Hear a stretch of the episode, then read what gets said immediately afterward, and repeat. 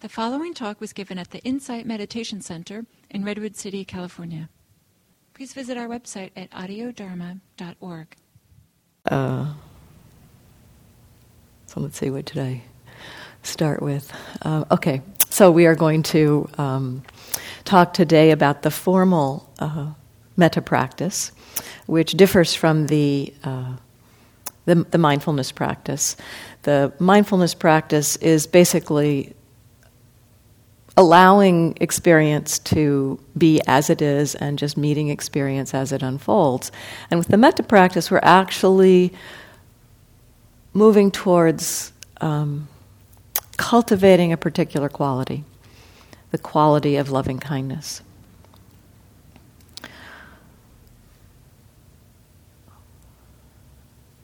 This fits into the Buddha's overall teaching um, he talked about, he actually talked about metta quite a lot, talked about this practice of loving kindness quite a lot.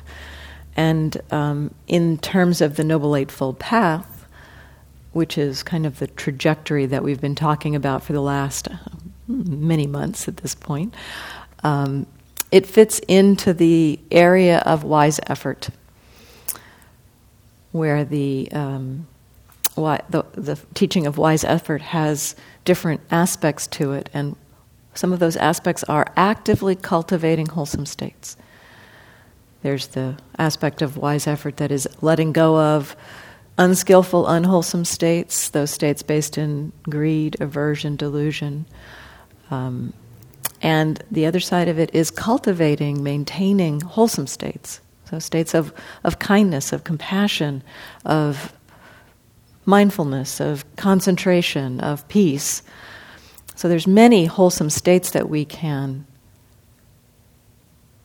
move towards, cultivate in our practice, and there are different ways to cultivate them. And so this teaching on loving kindness is simply one small aspect of this teaching of wise effort, cultivating this this particular quality of loving kindness. So, um, just just a little bit briefly, I talked about metta the last time I was here, but just a little bit of a summary around the quality itself. It's a um, the term metta, the Pali term metta, is derived from the word mitta, which basically means friend. And so there's a, a connection between metta and friendliness. And so the, the kind of simplest definition is just the quality of friendliness, quality of open heartedness, of caring, of connection, a wish for well being for yourself and others. It ranges, there's a range of this quality. When we first begin, it's in the terrain of simple caring and the more we cultivate this quality, the more we connect with it, the more we begin to recognize its existence in our heart, the more expansive it becomes, the more pure it becomes. Often, when we um, touch into our usual sense of caring, there can be a sense of give and take with that sense of caring. There's a um, a sense of well, I'll care for you if you'll care back for me. The pure, purity of this quality of metta doesn't have that condition on it. It just has that open hearted wish for well being without needing anything in return. And in my own experience, this is, this is one of the most beautiful uh, aspects of this quality. That when we can touch into that sense of open hearted well wishing for others that doesn't need anything back, it's very, it's a beautiful feeling. First of all, it feels wonderful to wish well. And then to not need anything back makes it very freeing because if we're, if we're in a give and take, then um, there's kind of a contraction around that feeling of metta. There's a kind of a, a sense of, well, there's conditions on it, essentially. And so when we can simply wish well without any conditions, not only it's it's it's such a beautiful feeling, and it it doesn't have any uh, restrictions on it. And what I found in my own experience is that that feeling itself, because we don't need anything back, it's it's almost like we're complete in ourselves. You know that we we don't need. Um, we don't need it to be returned. The feeling itself, at least for me, the feeling itself is, for me, it felt like the feeling I was looking for, essentially. You know, oh, this, this is what I've been looking for, and it doesn't need anything back. I'd been looking to get something like that from others, and here it is, right inside of me, and doesn't need anything back. So it's a very beautiful, beautiful quality. So when the Buddha offered instructions on loving kindness, he um, he suggested a kind of a radiating. He said, "We can abide pervading a quarter of the space, so like, pervade the north with kindness, and then pervade the east with kindness, and then the south, and then the west, and then above and below." So he gave this kind of instruction, and the, the, the, the phrases in the suttas are something like one abides pervading one quarter with a mind imbued with kindness, abundance, abundant, exalted, immeasurable, without hostility and without ill will. So that's the Buddha's instructions. Um, that's a big leap. it's a big leap to get there right away, to abide pervading all of the universe with this feeling of kindness without hostility and out, without ill will. So, fortunately for us, uh, the um, people who followed in this tradition um, offered some more specific tools for helping us to touch into this quality of metta and to begin to see where the mm, the tightness is around metta so that we're not deceiving ourselves. You know, that if we think about, okay, yes, I'm just going to pervade the whole planet with kindness. And we can kind of maybe do that, you know, after we've gotten a sense of what this means. We can kind of open our hearts and have a sense of having a pervading quality of kindness that's radiating outwards. And yet, without hostility and without ill will,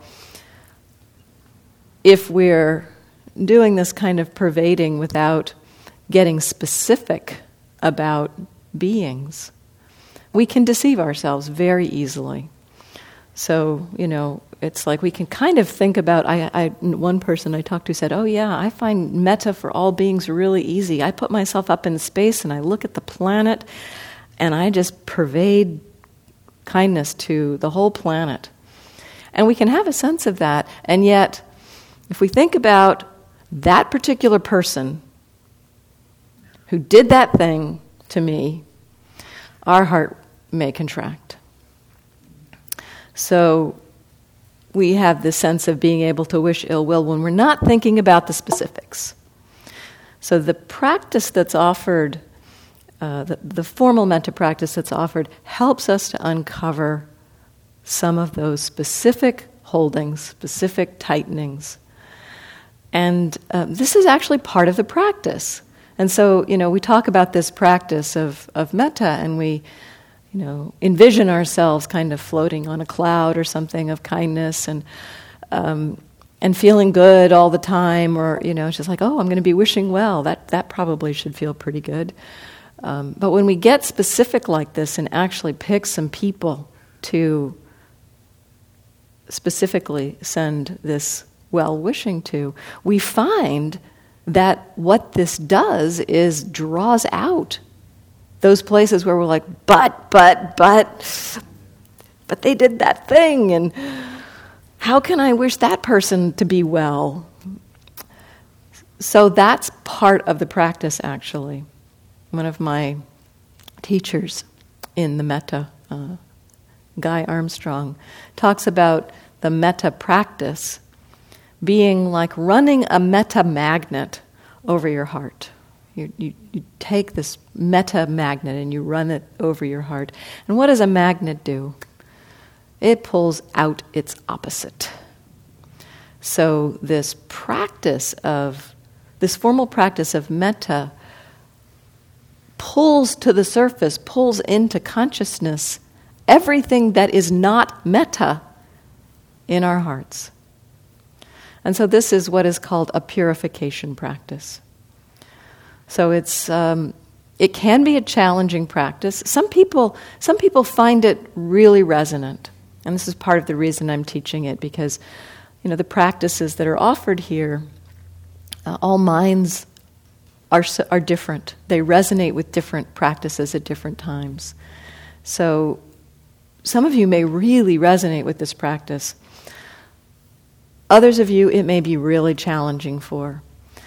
But in any case, it will probably have times of difficulty. There will be times when doing this practice, what you find when you're wishing uh, metta to a dear friend, for example, is this the mind comes up with all the reasons why it's not a good idea, or it's not safe, or um, they don't deserve it, or you don't deserve to wish them kindness, or whatever is coming up. There are many, many ways that we hold and contract around metta, around this feeling of kindness. So that, I just wanted to put that out there right at the beginning. You know, it's it's uh, it's a process. This exploration of metta.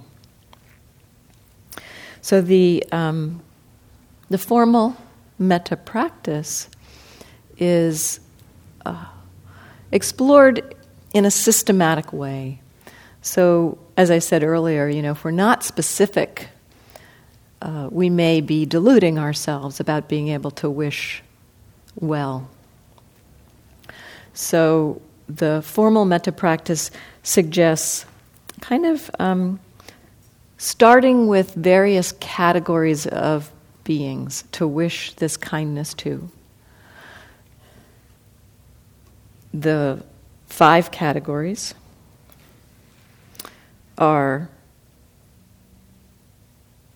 self, wishing kindness to ourselves, wishing kindness to uh, a benefactor, or what I will be tending to call today an easy being, um, a dear friend, a neutral person and a difficult person. So, you know, those five categories kind of covers our relationships with people. Now, there may be one individual that feels like fits in more than one category at different times. um, somebody, somebody said they felt like they could use themselves in all of the categories at times. Um, so we, what we do is we pick a specific individual in our lives, again, to get specific about this, to fit into each of those categories. And then we practice sending metta to that specific individual and learning what are all of the ways in which there can be tightness, contraction around sending metta to a specific person in each of these categories to begin to understand where we contract. Yeah, question. Could you repeat the five categories? The five categories, yes. Five categories are self, a benefactor or an easy being, uh, a dear friend, a neutral person, and a difficult person. And the way I'd like to explore this over the coming, I think we'll probably take mm, some weeks, I don't know how many, it depends uh, on how far we get each week probably at least three weeks to explore this practice. And uh, what I'd like to do today is to explore self to benefactor and self. Explore metta to benefactor and self. So, with metta, this practice of metta, the instruction may be contrary to our typical way of doing things in this culture, is to start where it's easiest. I think often in our trying to do and accomplish things, we look at, well, where am I lacking? Where is it hardest for me? That's where I should try to get stronger. That's where I should try to work. With the metta practice, the instruction is particularly uh, emphasized to start where it's easiest. The the um, traditional 2,500 year old understanding from the time of the Buddha is that the easiest place to begin with metta is to start with oneself. This is um, reflected in a teaching from the Buddha where there was a queen who was very devoted to the Buddha, and her king came to her and said, Who do you love most in the world? And you know, potentially this is a little bit of a setup, you know. the king asks his queen, Who do you love most? But she's, you know, she's very um, immersed in the Buddhist teachings, and she said, When I think about the whole world, the being that I care for most is myself. And, um, and then she said to her husband, And you? How about you? and he said, Yeah, it's the same for me. Let's go ask the Buddha about this. You know, let's go see what the Buddha says. And the Buddha's response was In surveying the entire world, you will not find anyone more worthy of your love than yourself. Now, that's an interesting kind of statement because he doesn't say that, um, he says, you will not find anyone more worthy of love than yourself. But he doesn't say that you are more worthy of love than anyone else. He says, You will not find anyone more worthy of love. And so he's pointing to an actual um, way in which we can love others and ourselves equally. Ultimately, that is the way the metta practice moves us, is that we can cultivate this quality of a loving heart that loves irrespective of who we are. So, this is the traditional teaching that it's easiest to start with ourselves. Now, I certainly found that it was not easy to start with myself. This was, this was probably one of the most challenging areas for me. Um, and I think for many people in this culture, it is also difficult to start with self. And so, the way I'd like to explore it today is to start with the category of benefactor or what I will call easy being, um, because it seems to me that, at least for me, the, the first time I really could connect with this quality was at one point when one of my teachers on one retreat, we were doing the metta every day in, in the afternoon, and one of my teachers came in and, and offered the instruction pick a being that makes you smile. And immediately my cat popped into my mind. And it's like, oh, yeah, I, I have that feeling for my cat. You know, that, that, that was easy. And, you know, she instantly made me smile when I thought of her. And so that became a kind of an entry point for me, is to feel that feeling of kindness, of caring, of well wishing for my cat. So for easy being, that's why I call it being rather than easy person. you know, for the easy being, pick a, a, being that makes you smile. Pick a being for whom it is very easy for you to have that connection with. A very uncomplicated, simple relationship. Um, maybe a child, maybe a grandparent, maybe a teacher, maybe a pet. Um, one teacher, uh, Ajahn Brahm in Australia, who's kind of he, he's a he's a very um, uh, skilled meditation practitioner, very experienced, and he uh, begins his metta by imagining kittens. You know, he just makes them up. He, he doesn't even like you know think of kittens he knows. He just um, makes up kittens in his mind, and that is a place for him to begin. Another person on one retreat, I'm told, I didn't hear this myself, but this has been reported now among the teaching community, that somebody felt like they could wish that feeling to their stuffed teddy bear. So it may not even need to be a living being, although I think the, the, the juice gets a little more uh, strong when there is a possibility of connection and return. But if that's where to begin for you, begin there. So for this this benefactor, we will, you know, pick a being that makes you smile. So the, the practice then, we begin by calling a being to mind, and over the course of the weeks we will explore these various categories. So today we'll do self and easy being. And the practice is a practice of actually using words in the mind, of using phrases to wish well to the being that you have chosen.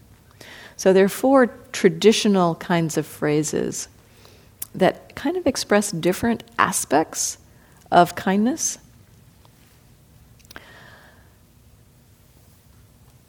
And I'll just phrase these in kind of one, one way. Um, there are different ways that these could be translated from the Pali. May you be happy. May you be healthy. May you be safe. May you live with ease. So each of those gives a slightly different flavor of that well wishing. Now, just in um, talking about this, so what we're doing here is what would be called a reflective practice. We are using thoughts to incline our mind in a particular direction. The thoughts themselves, the form of the thoughts, is it's actually important. I mean, this, this is not what, what may be called an affirmation practice. So in wishing to ourselves, for instance, this is the same phrases May I be happy. May I be healthy. May I be safe. May I live with ease.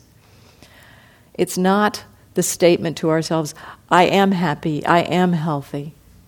It's the wish that is the actual important part here. The wish for happiness, the wish for health, is that metta. That is that quality of caring, of well wishing. So I sometimes like to, to call this quality of metta a quality of well wishing. Because it's the wishing part, it's the wishing for the health, the happiness, not a demand for anything in particular to happen. So it's the wish that we're connecting to. So um, that's one aspect of the phrases, that, that they're expressive of a wish.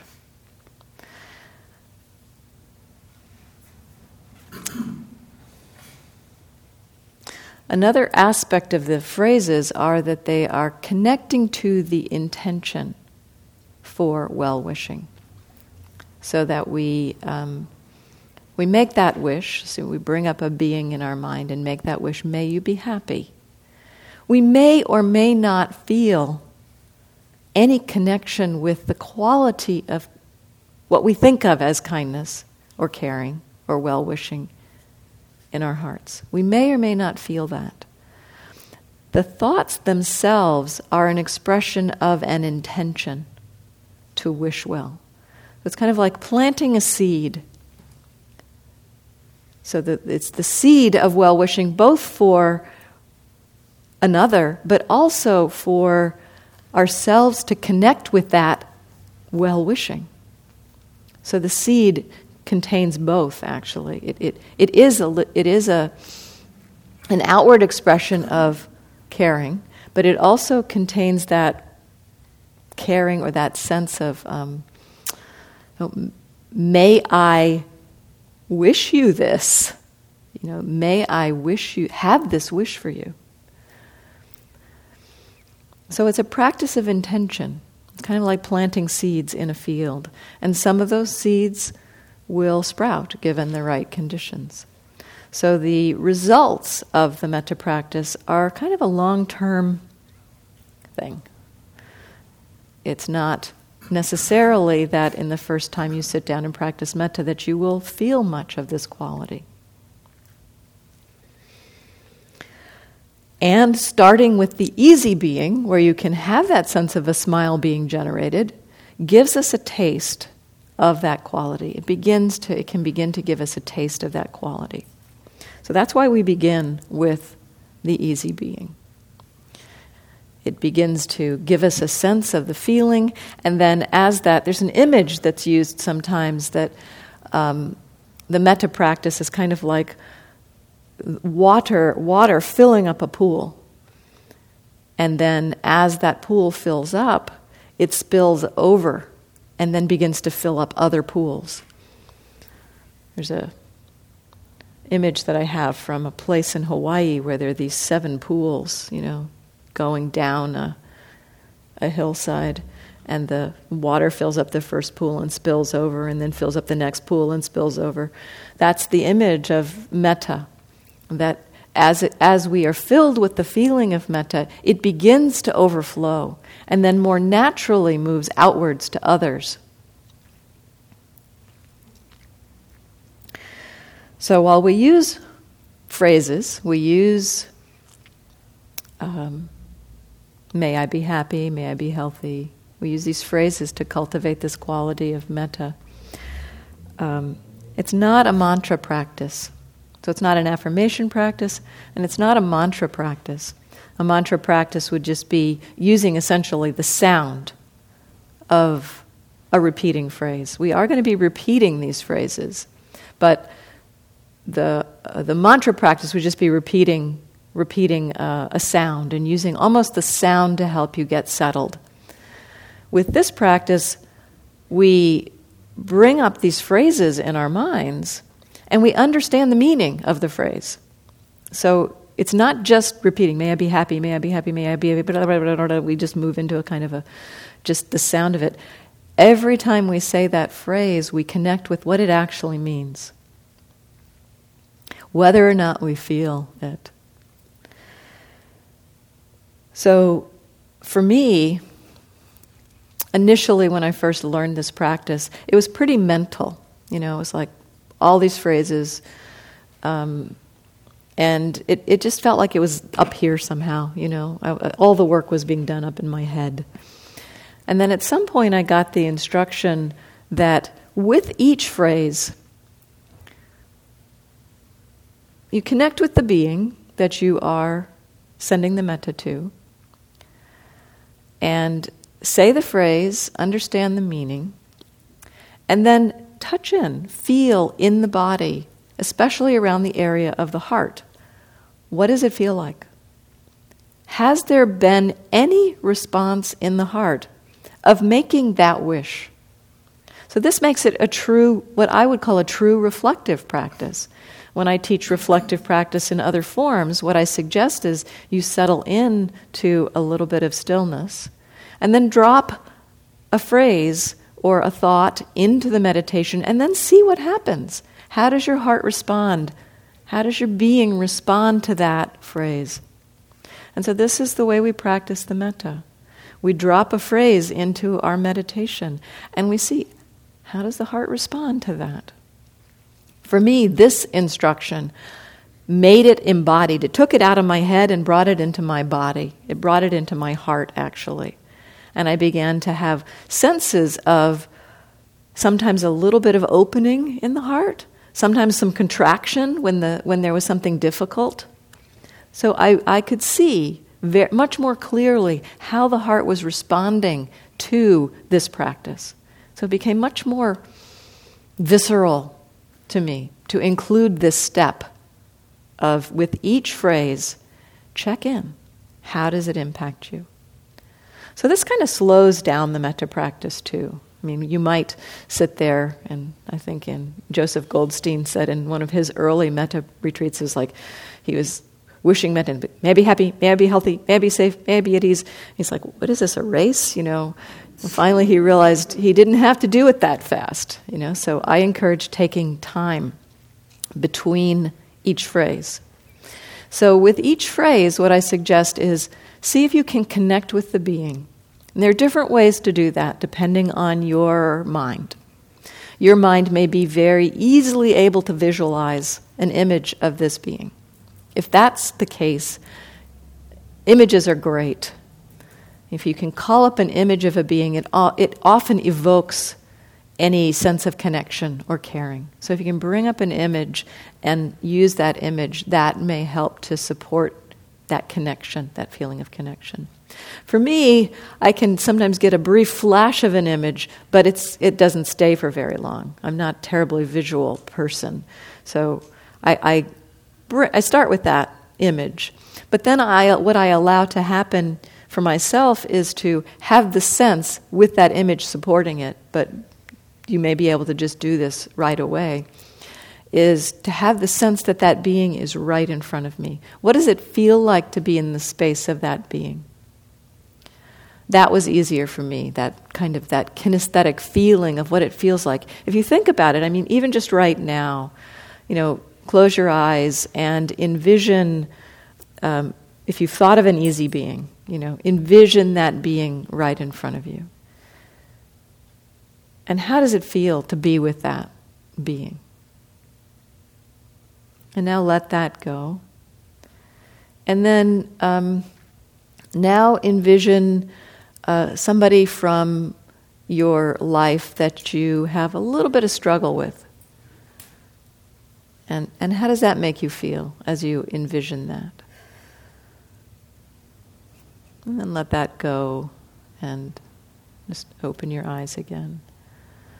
So for me, I have a sense with each person, there's a slightly different energetic space or energetic feeling as I imagine being with that person. So you can use that as a way to imagine this being. And then for me also, sometimes that comes and goes. And so when all else fails, I use the name of the being to help me connect. So, you know, Joan, may you be happy. Joan, may you be healthy. So just using the name every phrase. And you can use all three of these if it helps you. So, we envision the being in some form, say the phrase, understand the meaning. And again, this is just simply dictionary definition. Uh, you know, it's just like, may I be happy? You know, do you understand what that means? This is primarily to keep you with the, um, uh, the meaning as opposed to the sound of the phrases. And then connect with how has it impacted you to make that wish. So, uh, any questions? Any brief questions here? Yeah. Mm-hmm. Um, I've had this question for a couple of months when I first started.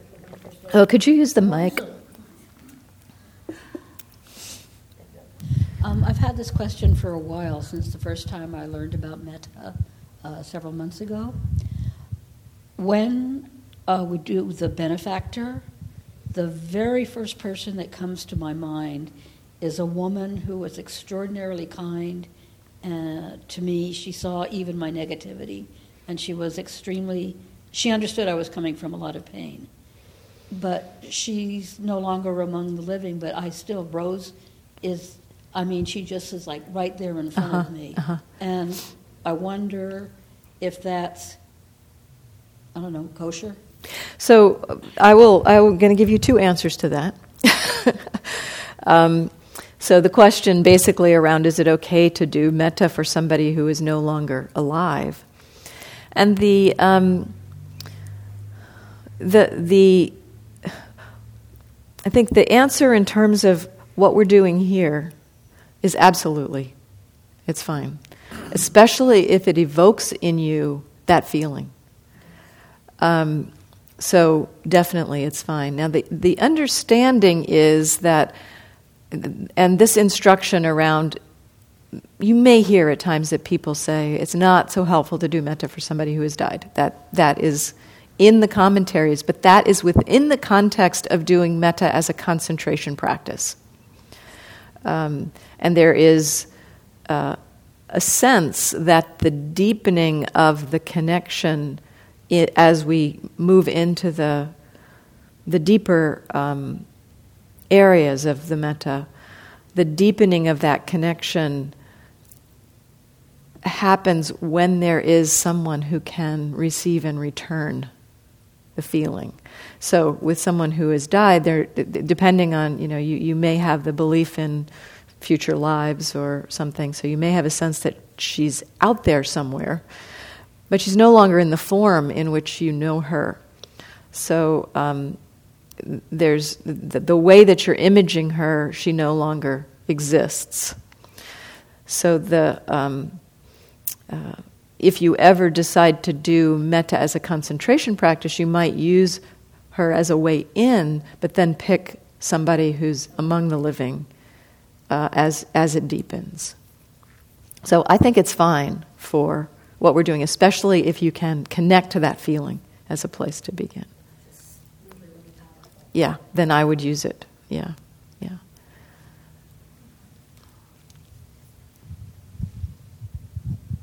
Um, I'm just thinking if you if you're beloved being um, and you're wishing, say, health, and they're not healthy. Mm-hmm. So, um, um, a couple of things for that as well. Um, the, um, the wish that we're making is a wish, it's not a demand. And the way I've connected to that in my own heart is if I had the power, if my wish had the power to free you from your disease, would that be what I wished? Yes. That is the metta, that wish. Not that we're kind of placing conditions on our wish that I'll only wish this if it can come true in some way. But you know, it's, kind of really connecting to that, that deep wish. And then we have reactions to that, right? That, okay, so that wish is there, and yet it's like, but it's not possible. So it's not appropriate to have that wish, or um, I'll be frustrated uh, by not having that wish met, or it's wrong to wish that because it's not possible. I mean, there's all kinds of things that come up in our mind around it. Those are skews of the metta. You know, they're kind of they kind of flip the metta in another direction. So that's what we look at as we make that wish: is how our hearts go. Oh, but it's not possible. Um, but that if you can con- connect into that if I had the power, would this be what I wished? Yes. That, that is the metta. That is that, that quality. And then the other place, in terms of beginning uh, our metta practice, we start where it's easiest. So you might want to pick somebody who is in a state of health, of happiness, of well being right now as a place to begin. Um, yeah, that that again, so so that you're not running up against that. Um, and then as we move to all beings, everybody can be included. And then the other piece, so there's kind of a three part answer to this question. The other piece is that when that comes up, when that feeling comes up, sometimes what's happening is that feeling of metta, you know, that open hearted connection, is meeting suffering. And when that open hearted connection meets suffering, the quality shifts a little bit. It's still that open hearted connection, but it shifts to compassion. Um, and so the purity of the open heart meeting suffering becomes compassion. And in that situation, if you're wishing metta for somebody and it comes up in your mind, um, um, uh, that uh, some kind of suffering that they're ha- having, you can shift to compassion practice. And the phrase for compassion, the simple phrase for compassion practice is, may you be free of this suffering. So it is, you know, it is a reflection of the same wish, but it's more directly meeting the suffering. Um, and then, did you have one? And uh, okay, okay. Well, I, want to I want to do the practice actually. Why don't we do the practice and then and then have some time for more questions afterwards? Okay. Um,